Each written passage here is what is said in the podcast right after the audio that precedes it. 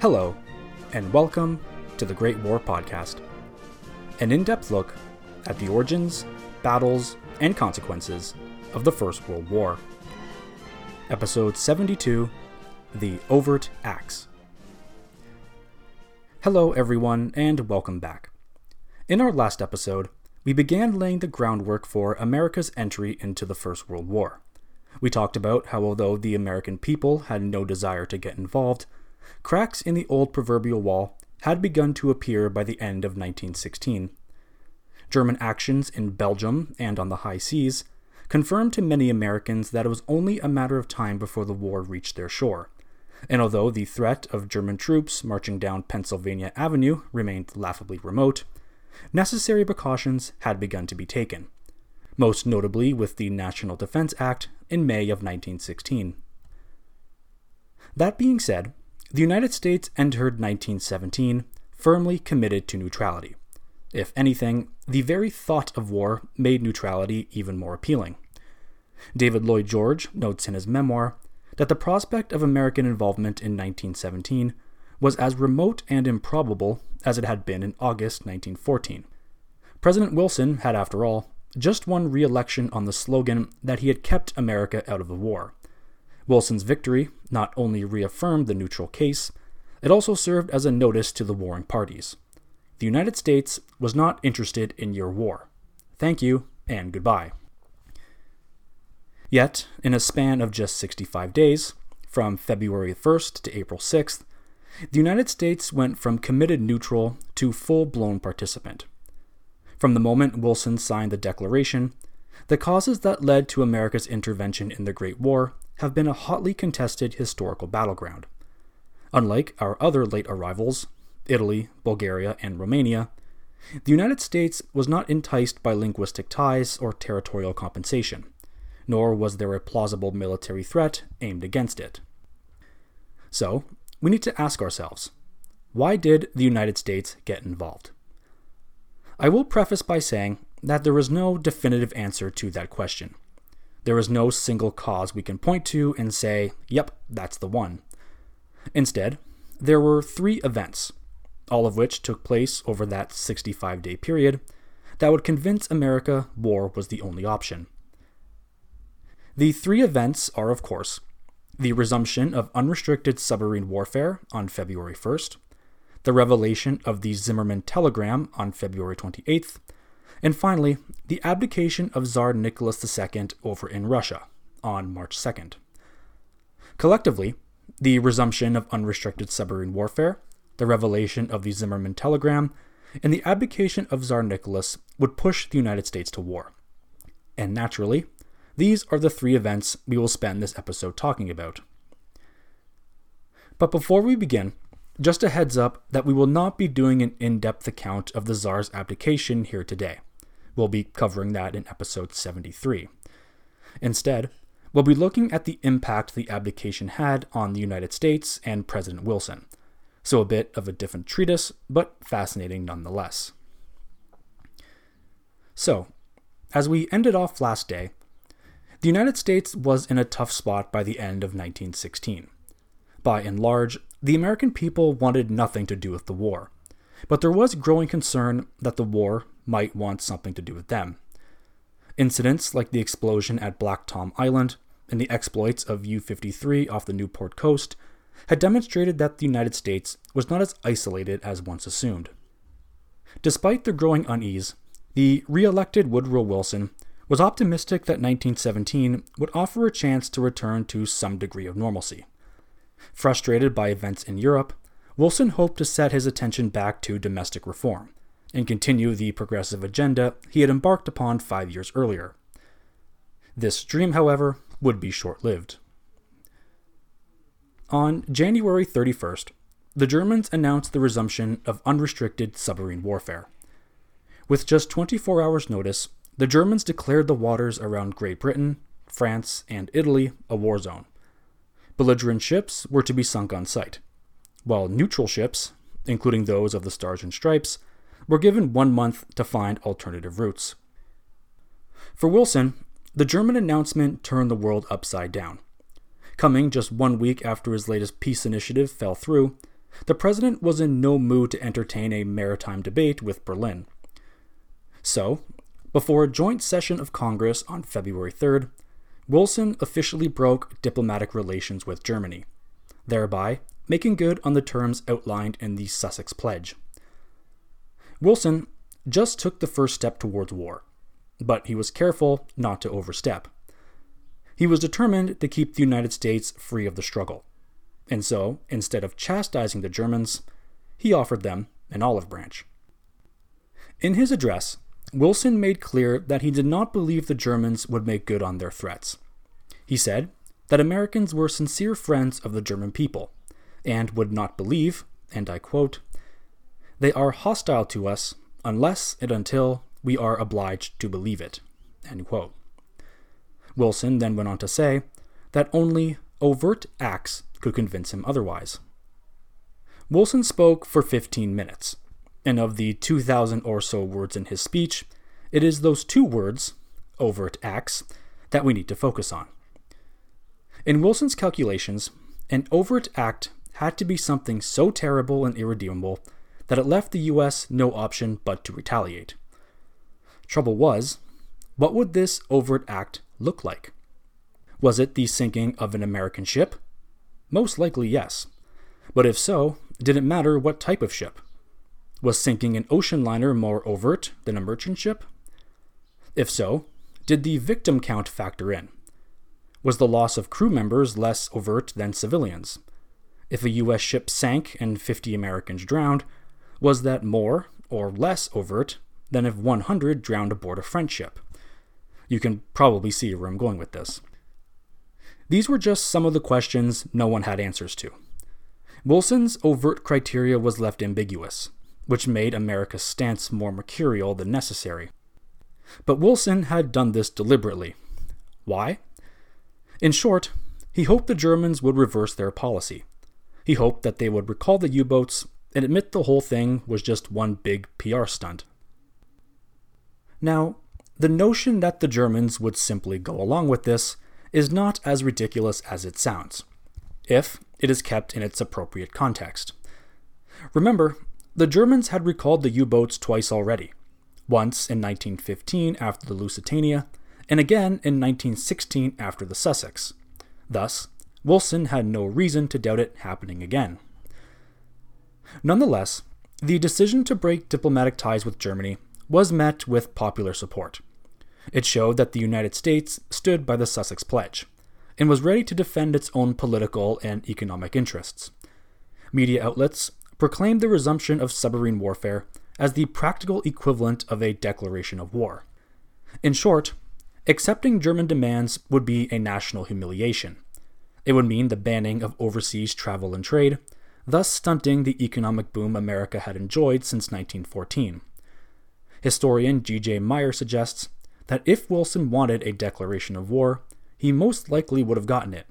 Neither the people nor Congress could have blamed him if he had. So, we should ask, why didn't he? Part of the answer rests in Wilson's obsession with public consensus. Remember, the public had no desire to get involved, and a few dozen German submarines operating thousands of kilometers away was not exactly the most foolproof justification. Not every American lived on the Atlantic coast, and those who resided in the North, South, or Midwest could not get worked into a war fever over some maritime trade dispute. That is not to say they were not horrified by what they read. They most definitely were. But there was an unspoken belief that those who traveled aboard belligerent ships during wartime had, for lack of a better term, put themselves in harm's way. Now that may sound like a cruel thing to say about your neighbor, but remember, the public understood what this war was. They had read about it daily and understood its character. They were not oblivious. They were terrified. They understood that if the United States were to get pulled in, it would not be some one-foot-in, one-foot-out kind of deal. Intervention would cause total disruption of everyday life, including conscription, mass mobilization, and other wonderful fun things. In a word, the American people took the threat of intervention very seriously. Furthermore, it wasn't as if U-boats were killing Americans indiscriminately. The cold, heartless math backs that statement up. Between 1914 and April 1917, a total of 144 Americans had died because of U-boat and mining activity. Of those 144 souls, 128 had been on the Lusitania. The first American casualties of the 1917 U-boat campaign occurred on February 25th, when the British liner, RMS Laconia, was torpedoed en route to England. Of the 292 passengers and crew, 12 drowned, including 3 Americans, a mother and daughter from Chicago, and an African-American crew member. These were the first American deaths caused by a U-boat since August 1915. Was the Laconia the overt act Wilson was looking for? Well, Wilson himself and the bulk of the public did not seem to think so. Despite the fact that 2 of the deceased had been close friends of First Lady Edith Wilson, the Laconia had been a British ship, not American. Furthermore, the Laconia had been armed with 8 six-inch guns, and had a history of war service as a coastal patrol vessel down in East Africa. Thus, it did not fit the ambiguous, overt criteria. News of the Laconia sinking could not have reached Washington at a more inopportune time. Congress was in session, and would you believe it, they were debating whether American ships should be armed with deck guns and other anti-submarine measures. You know, like the Laconia had been. Wilson believed that arming the vessels would deter U-boats from approaching U.S. ships, and while that sounded great in theory, it also risked a dangerous precedent. You see, most U-boat captains still observed prize law when dealing with U.S. ships, meaning the U-boat would surface, allow those aboard to get into lifeboats, and then sink the ship using explosive charges or the U-boat's deck gun. U-boat operators knew American vessels were unarmed, and so granted them this extra bit of chivalry. But once you slap a bunch of guns onto every merchant ship you have, that dynamic suddenly changes. Congress was rightly concerned this would force U-boat captains to act more aggressively, and result in more American lives being put at risk. That was actually the point being raised when news of the Laconia rippled through the chamber, which caused quite a stir among the representatives. Fearing the armed ship bill would cause more harm than good, members of Congress opted to filibuster, which postponed the vote until March. Wilson was understandably furious. The controversy around the armed ship bill would soon be overshadowed by what transpired next. On the evening of February 25th, yes, the same day as the congressional filibuster, Wilson was in his study when he received a knock on the door. In the doorway stood State Department Counselor Frank Polk. The 46-year-old Polk looked shaken and exhausted. Polk then produced a document that stunned Wilson into silence. That document was the fully deciphered Zimmermann Telegram. The story of how the Zimmermann Telegram was intercepted, decoded, and then delivered to the president is a topic we could devote an entire series to. But since I cannot make heads or tails of cryptography, a few highlights will have to suffice. You'll remember from episode 68, Part A, that the British had first intercepted the Zimmermann Telegram during the early hours of January 17th. Since that fateful morning, the telegram spent the next 39 days locked in the desk of Admiral William Hall, the man in charge of Room 40's code-breaking operation. Over those 39 days, only 2 men knew of its existence. One was Admiral Hall, and the other was his senior codebreaker, Nigel de Grey, the man who intercepted it. Hall and de Grey faced an impossible dilemma. Their orders required them to share such explosive material with London, but they also understood there was too much at stake. You see, the Americans had no idea the British were listening in on their cables, and Hall was not about to risk blowing Room 40's cover by exposing the telegram too early. Remember, the telegram intercepted on January 17th was only partially deciphered. They would need a second copy in order to finish the encryption, and Hall and de Grey knew it was only a matter of time before a second copy appeared, most likely when the German ambassador in Washington relayed it to his counterpart in Mexico City. So, Hall and de Grey defied orders. They did not tell their own government until February 5th, 2 days after the U.S. broke ties with Germany. And that, my friends, was no coincidence. Hall's patience paid off.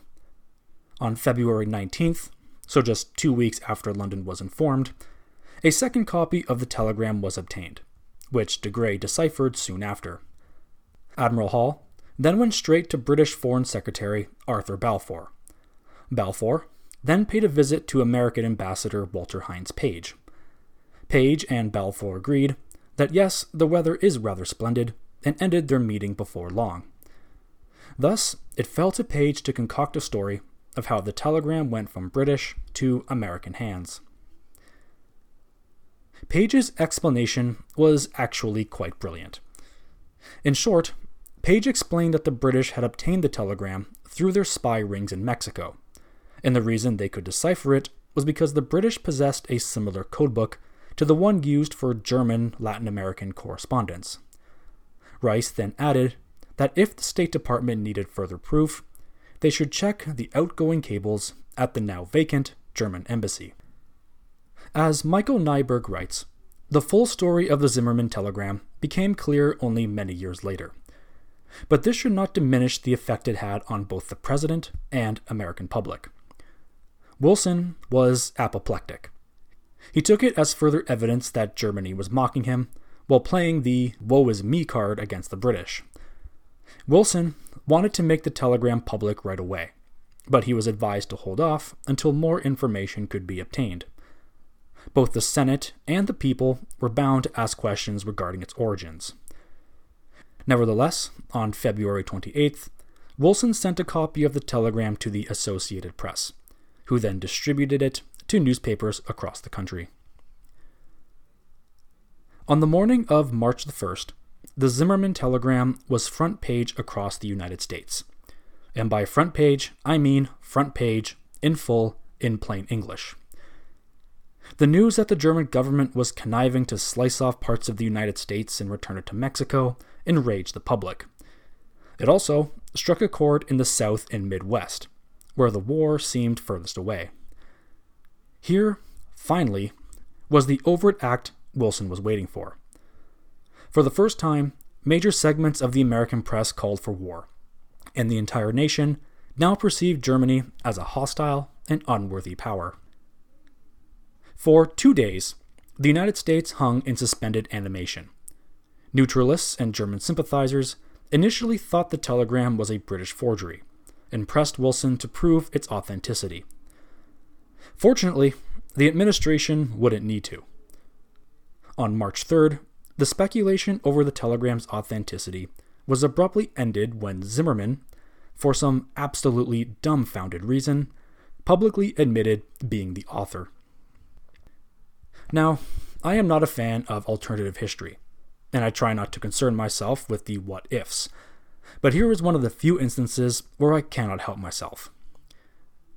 If Zimmermann had said, "Nope, I didn't write that," then the Wilson administration would have found it exceedingly difficult to prove otherwise. Rice's explanation would not have held up under intense scrutiny, and the State Department cannot admit the real story, since that would mean admitting that the British had been spying unbeknownst for the past 3 years. Things got even dicier when an erroneous report in the New York World suggested that Wilson received the telegram back on February 3rd. This makes Zimmermann's confession all the more perplexing. Whether you were a neutralist or not, Zimmermann's admission laid to rest any debate over Germany's post-war intentions.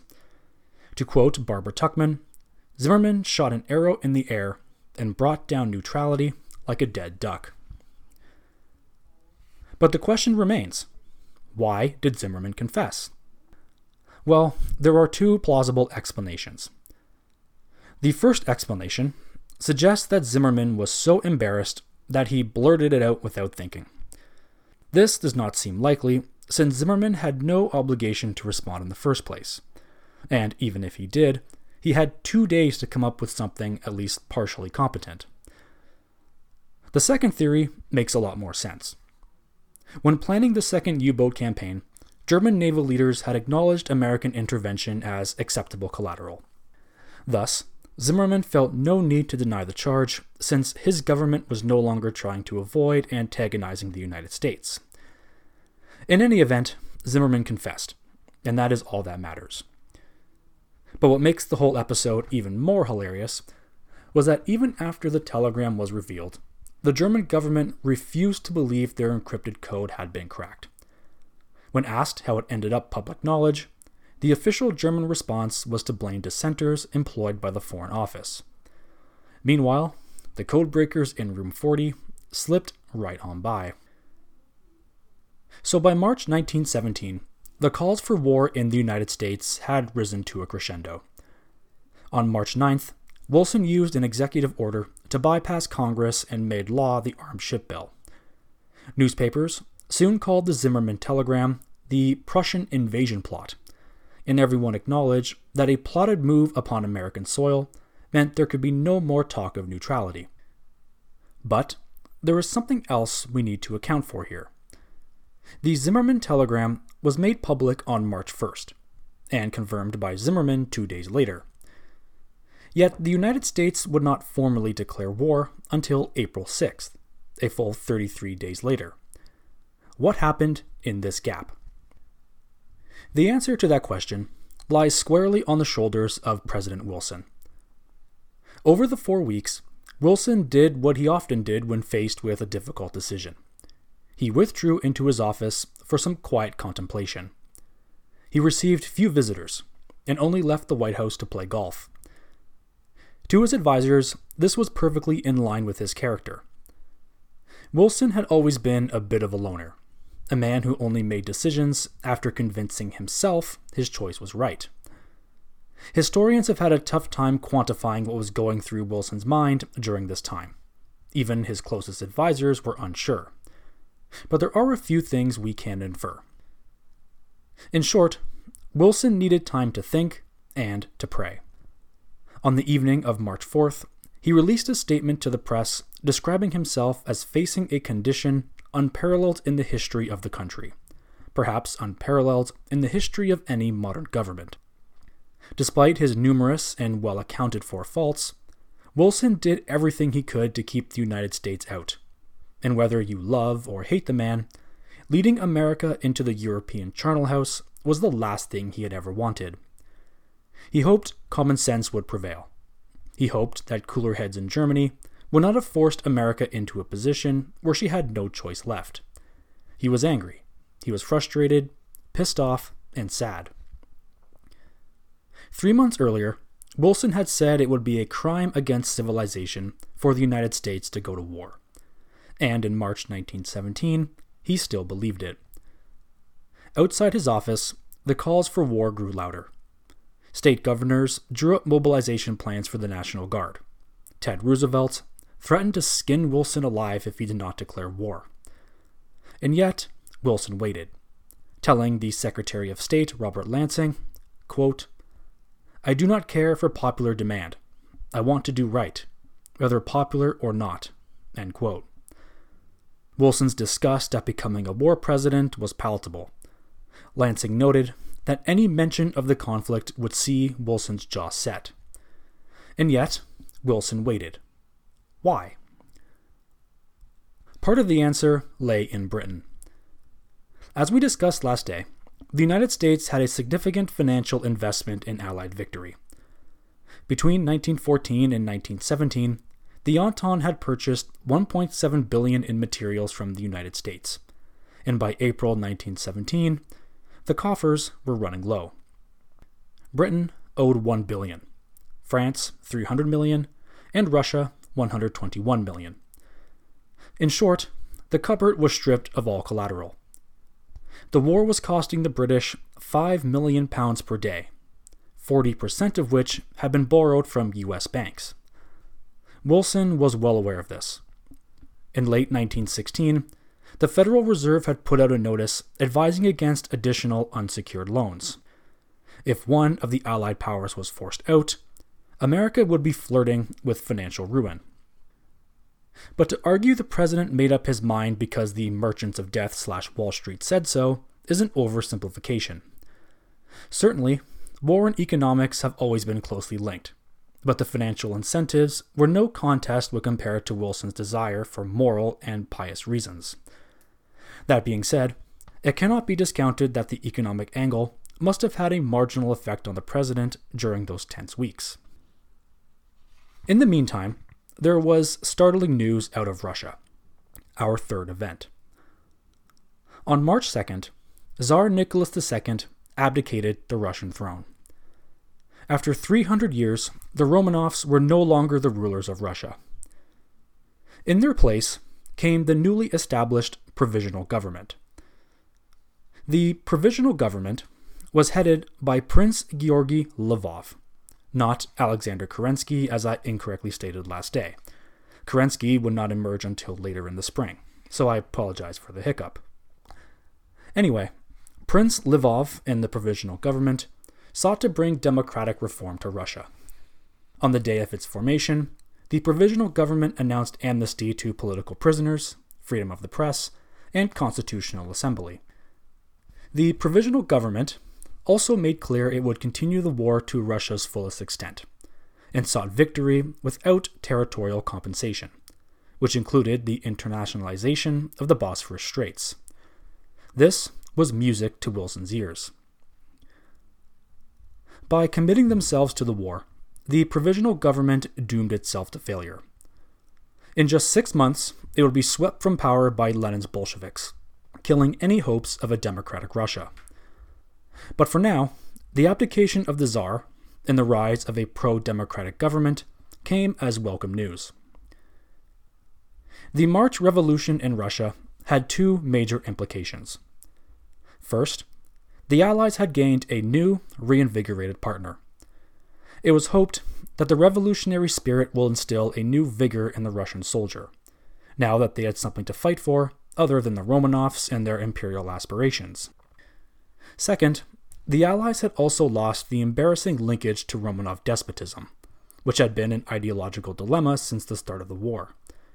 In Britain, France, and Italy, liberals and socialists applauded the change. The autocratic Tsar was gone. Now the war could truly be framed as a struggle for democracy against the autocrats of the Central Powers. This was not lost on Wilson. In the United States, news of the Tsar's abdication was met with widespread enthusiasm. Jewish Americans from Poland and the Ukraine were thrilled. In all, the American people welcomed the change, believing the peasants had achieved their freedom at long last. The global strategic outlook changed overnight. The United States now had a moral obligation to take a more aggressive stand. Famed American writer Walter Lippmann noted that with the Tsar out of the picture, the United States can now enter the war with a clear conscience and whole heart, because the lines between autocracy and democracy were crystal clear. Thus, Lippmann wrote, "It fell to the United States, the beacon of world democracy, to help Russia survive its crucible of birth." Wilson was so optimistic that the United States became the first major power to recognize the Provisional Government on March 22nd. Did the United States join the war to defend Russia's budding democracy? No, it did not. But events in Russia provided Wilson with the moral justification he was searching for. But was this enough? Well, no, not quite. Then came more trouble on the high seas. Over 4 days in March, 4 U.S. ships were sunk by U-boats. The Algonquin on March 12th, the Vigilancia on the 16th, the City of Memphis on the 17th, and the tanker Illinois on March 18th. In each instance, German U-boats abided by prize law. Only one sinking, that of the Vigilancia, resulted in loss of life. 15 crew members, including 6 Americans, drowned when their lifeboat capsized in the choppy swell. U-boats would claim 400 ships in March 1917, sinking 564,500 tons. Collectively, these 4 sinkings must have convinced Wilson there was no other option. On March 21st, he called for Congress to meet on April 2nd. He also authorized the War Department to take control of the National Guard and to increase the size of the regular army. He also ordered senior naval official, Rear Admiral William Sims, to contact the Royal Navy. Sims was ordered to London at once, and told to travel in civilian clothes and under assumed names. April 2, 1917, was a dark and dreary day in Washington, D.C. Wilson spoke for 45 minutes. Unlike FDR 2 decades later, Wilson still did not have an overt act to point to. The Zimmermann Telegram was bad, yes, but the United States had not been attacked, nor were U-boats targeting their ships indiscriminately. Thus, the theme of the address was that the United States no longer had a choice. When reading the manuscript, the word choice is rather interesting. There is little evidence of bravado or righteous anger. It is a sobering speech, with words like solemn, distressing, oppressive, and tragic sprinkled throughout. Wilson welcomed the new Russian government, calling it a right partner for a League of Honor, and made clear that America's war was against Germany only, not Austria-Hungary, Bulgaria, or the Ottoman Empire. He emphasized that Americans could not force democracy on the world, but they had to do their part in defending it. In the end, America was making an inescapable choice, made necessary by the actions of others.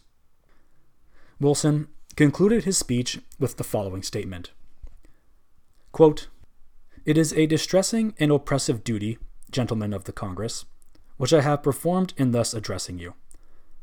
There are, it may be, many months of fiery trial and sacrifice ahead of us. It is a fearful thing to lead this great peaceful people into war, into the most terrible and disastrous of all wars, civilization itself seeming to be in the balance.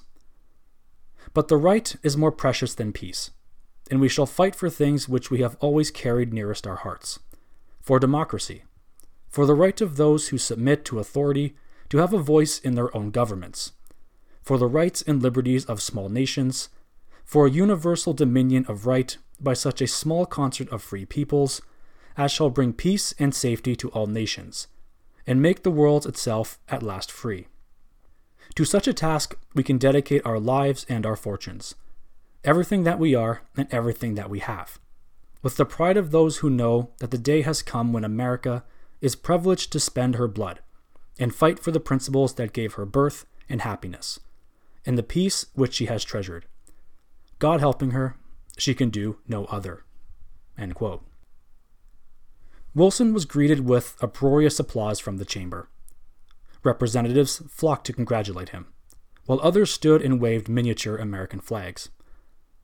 That evening, Wilson admitted to being troubled by the response, saying, quote, "My message tonight was a message of death to our young men. How strange it seems to applaud that."